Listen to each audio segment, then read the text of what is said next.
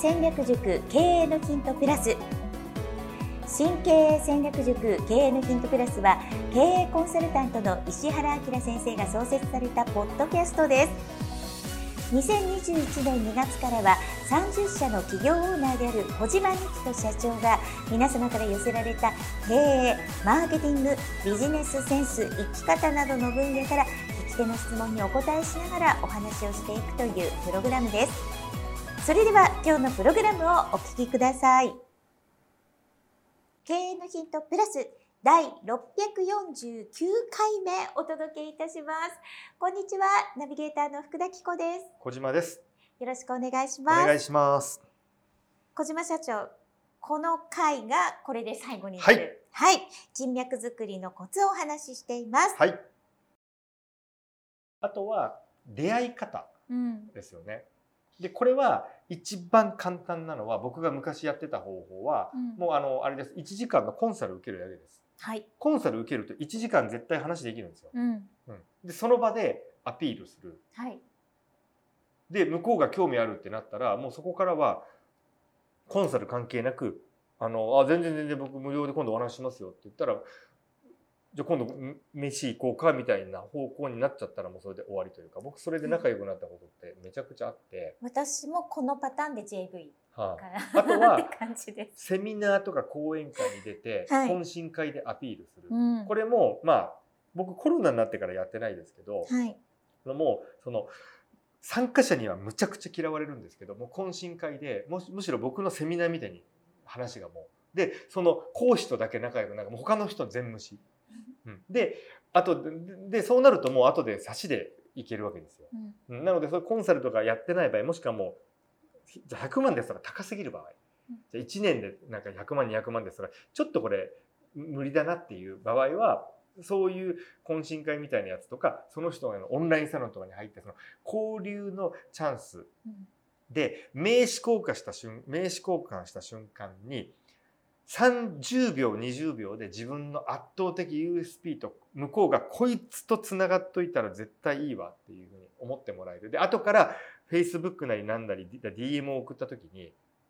むしろ今度ちょっと教えてよって向こうが言ってくれるっていうふうに覚えてもらうぐらいのもしくはもうその場でちょっとあの今度さあのどっか行こうよと。だから後で連絡するからもしくは俺ちょ連絡くれよみたいなふうに言わせるぐらいの圧倒的なだからさっきのその、まあ、女性でもいいし、はい、まああまあ、アテンドなんてのはまあ普通の人にはできないんであれですけどその TikTok の採用でもいいしなんか特殊なマーケティングでもいいし別の採、まあ、マネージメントの仕方でも何何でもいいんです。はい、いいんですけどあのこれね昔流行ったのはアテンドの前に流行ったのって彦さん知ってます？催眠術できる人っていうのはめちゃくちゃ流行ったんですよ。へえ。一日でそのまたねその催眠術師が怪しくてはい、その人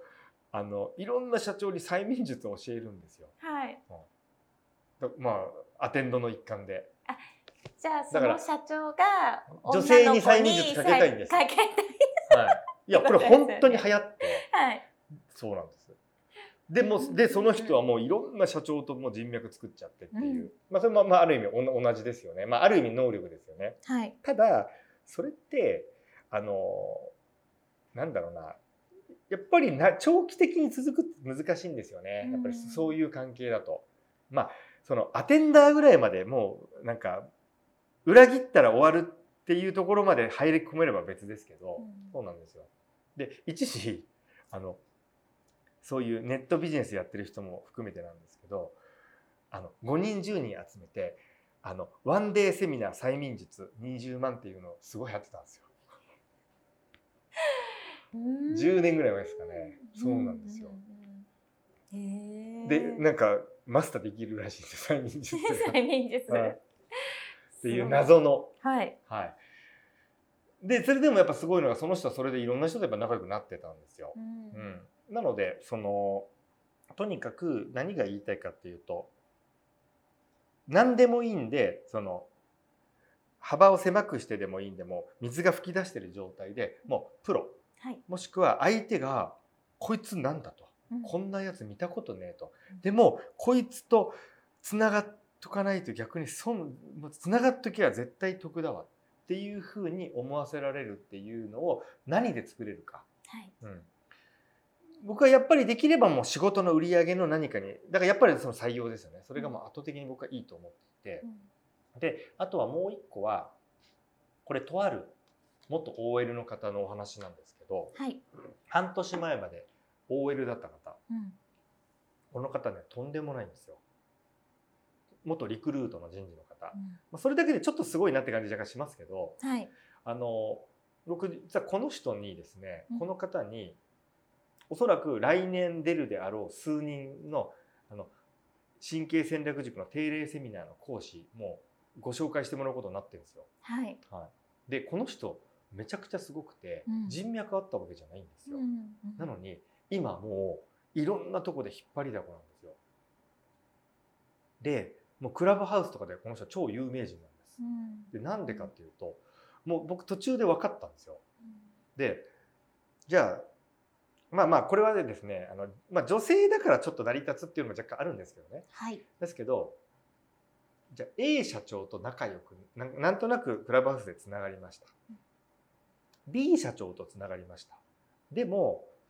リアルで会うってしかも対等な関係でリアルで会うっていうのはやっぱ難しいじゃないですか、だってこの人フリーランスで事実上ほとんど収入ない方ですよ。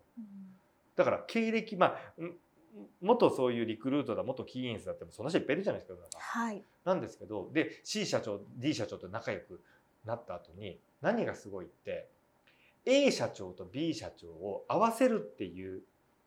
だけの食事会をやっていくんですよ。うんとか A 社長 B 社長 C 社長を合わせるでもで基本的にはその3人じゃないですよ2人なんですよ。A 社長と B 社長とか A 社長と C 社長を合わせる食事会っていうのとかもしくは食事会だとお金かかるんでお茶会をやるんですよ。うんでも実際はおそらくですよ食事会やったらうん絶対に A 社長か B 社長が払いますよね。うんこの女性に払お前も割り勘だってなんないですよね。絶なんないですね。なんないんですようんで自分は必ずその場に入れるんですよ。うんで可能であれば A 社長 B 社長に友達の社長を連れてきてもらうんです。うんでしかもこの A 社長 B 社長 C 社長は全部すごい本書いてたりとかインフルエンサーだったり結構有名な人なんですよ。うんでこのような食事会をひたすら無限に繰り返してるんです。うんシャッフルしながら。うんそうすると半年で気づいたら自分がそういうふうになんかあれしたら呼べる社長が30人50人いるっていう状態になっちゃってるんですよ。うんでなのでこれ人事のプロじゃないですか仕事もらってでじゃあ仕事やります。うんであのお大きい会社のこの人が何がネックだったかっていうとリクルートとかがの人事ってその大企業の採用支援やってるんですよ。でも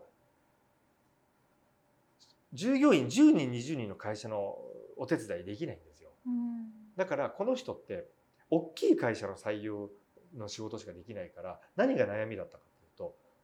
ブログ書いても仕事取れないんですよ。うん。うん。でもじゃあ誰かがその中でじゃあ一回じゃあうちでちょっと人事のあれめじゃあ新卒採用とか採用の企画立案やってよ、まあ、いくらとかじゃあ月にじゃあ何十万で半年でやってよとかで正直そういう会社で言ったら1人取れるんだったら100万200万のコンサル代なんてへでもないですから。うん。実績がその人出しちゃったからうん。そこの紹介が生まれるわけですよ勝手に。うん。でもう何にも困らないというか。うん。で僕思ったのが下心なくうん。A 社長と B 社長をつなげるっていうことだけできれば A 社長には B 社長と会いませんか。うん。B 社長には A 社長と会いませんかっていうことだけやってるだけなんですよだからこれってマッチングビジネスじゃないですか。うん。そうすると自分に魅力がなくても A 社長が B 社長と会いたいと思ってもらって B 社長も A 社長と会いたいと思ってもらえるだけで済む。うん。そうなんですよ。これをしょっちゅうやってるんですよ。うん。ずーっと。だけでおそらく僕の数十倍人脈持ってますねこの方、うん。はい。そうなんですよ。っていうことができているのとうん。もう一個はプルデンシャルの、えっと日本、えートップか2位だった人僕の昔あの、まあ、当時ですね僕法人でもう78年前ですけどあの2000万とか3000万ぐらい毎年利益を消すためにそういう全損の保険っていうのがあったんでそれやってた時代があったんです。今はい。もうそんな無駄なんでやんないですけど、うん。そもそも全損とかそれ損金になる保険って今な難しいのでうん。でその人がやってたのはどうやってやってるかというと下心なくですね、うん。ゴルフゴルフコンペ毎月やるんです。はい。で社長たちの本当に保険に入ってもらうんじゃなくて何とかしてお互いがジョイントしてほしいなっていうことだけでつまりその保険関係なくじゃあ A 社と B 社でうまくあのジョイントできないかなっていう何かねお互いにお客さん紹介し合えないかなっていうだけのゴルフコンペをずっと10年とかやってるんですよ。うん、そうすると最初は3人でやってたのが今もうそのなんその人の名前がついてなんとか会っていうんですけど、うん、50人とかのゴルフコンペになるんですよ。うん、で気づいたらほとんどの人がその社長のあの法人保険に入ってるからその人だから日本でトッププルデンシャルのベスト3って年商数億ですからね。そうなんですよ。っていうそれだけなんです。なんでポイントはそのさっきの元 OL の方もそうなんですけど誰かと誰かをつなぐ。で自分にメリットがなくてもいいんで、うん、誰かと誰かをつなぐっていうそれもあればアテンドですよね、うん、そこだけに徹するっていう、うん、ことができれば僕その方見てて分かるんですけどその元 OL の方、いくらでもチャンス舞い込んでくるんですよ、ホームページいらないんですよ、はい、そうなんです。なのであのまとめますとその自分が実力をつけてみたいな形でそういうふうに何かのあの圧倒的なもうあるもうものすごいニッチでもいいんでプロっていうふうに言えるものを身につけてっていうパターンと、はい、もう一個はあのマッチングさせる、はい、これが2つあったら強いですよね、うん、それが興味がある人と興味がある人をお互い仲良くなって教えてあげて「おありがとう」といいの？こんなタダでっていうふうに恩を着せまくっておいてさらに A 社長と B 社長を合わせるっていうことをあのまあ2段階目でやっていけば多分自分主催のなんとか経営者の会みたいなのって作れちゃうんですよね。多分その人それをやろうとしてるんですよ。てか多分もうできるんですすでに。はい、でこの前聞いたらもう僕も知ってるもうもう超有名インフルエンサー2人もう超に超超有名な方2人それぞれとそれぞれのセミナーを、まあ、オンラインのセミナーをその主催することになって多分そのの女性じゃなかったら絶対うんって言わないような人です。僕がなんか頼んだら相手にもされない。なんで主催でまあ多分まあおそらく1万円か2万円取るんだと思いますけど売り上げはまあその人たちに渡すと思いますけどもうそういうことやったっていうことを一生使いますよね。だから多分その人も来年ぐらいからもう無双状態に入りますよね。そうなんですよだからそういうふうになんか僕あんまり得意じゃないんですけど、うん、誰かと誰かをつなげるだけの食事会とかお茶会ができれば、はい。はい、だ紀子さんがたまたま知った A 社長たまたま知った B 社長、うん、それをそこの2人を合わせるだけ。だから自分には何の得もないですよ。その2人が儲かってほしいっていう一心でその人やってるんですよ。うん、はあ、そう。で聞いたらえそれはなんか後からなんか自分も仕事に絡ませてっていうふうな感じであのそういう、まあ、ある意味ちょっと下心的なのはないの？って聞いたら全くないと。むしろうまくそのその A 社長 B 社長が盛り上がってくれればそれを見てるのが楽しいんでってそんな人いるんだっていう。でそれが本当だと相手も A 社長 B 社長も分かるんですよ。あこのこの人本当にそういうふうにつなげることをやってくれてる人なんだっていう、あそうなんですよ。これが下心あるとやっぱダメなんですよ。分かっちゃうんで。で結局僕がなんで何人かと知り合ったかというとその多分 A 社長から Z 社長の中の Y ぐらいに入ってるからですよ多分。その何人かと合わせてもらったので。僕では絶対会えない人とも。うすげえなと思って、はい、こんな人いるんだっていう。でそうすると僕も何か少なくても何にもできないけどせめてその人がやるビジネスのアドバイスぐらいは別にね、ん、なんか別にほら僕仕入れもないし、してあげようかなって多分なりますよね。で当然その人には他の社長も同じこと思いますよね。だから結局は全ての情報がその女性のもとに集まってきちゃうんですよ。っていうのが独立多分そして今年の春ぐらいに会社辞めてるんですよ。なのにもう今僕が19年やっても得られない人脈が普通にある。なんで意外と人脈の極意ってなんかそういうなんか結局は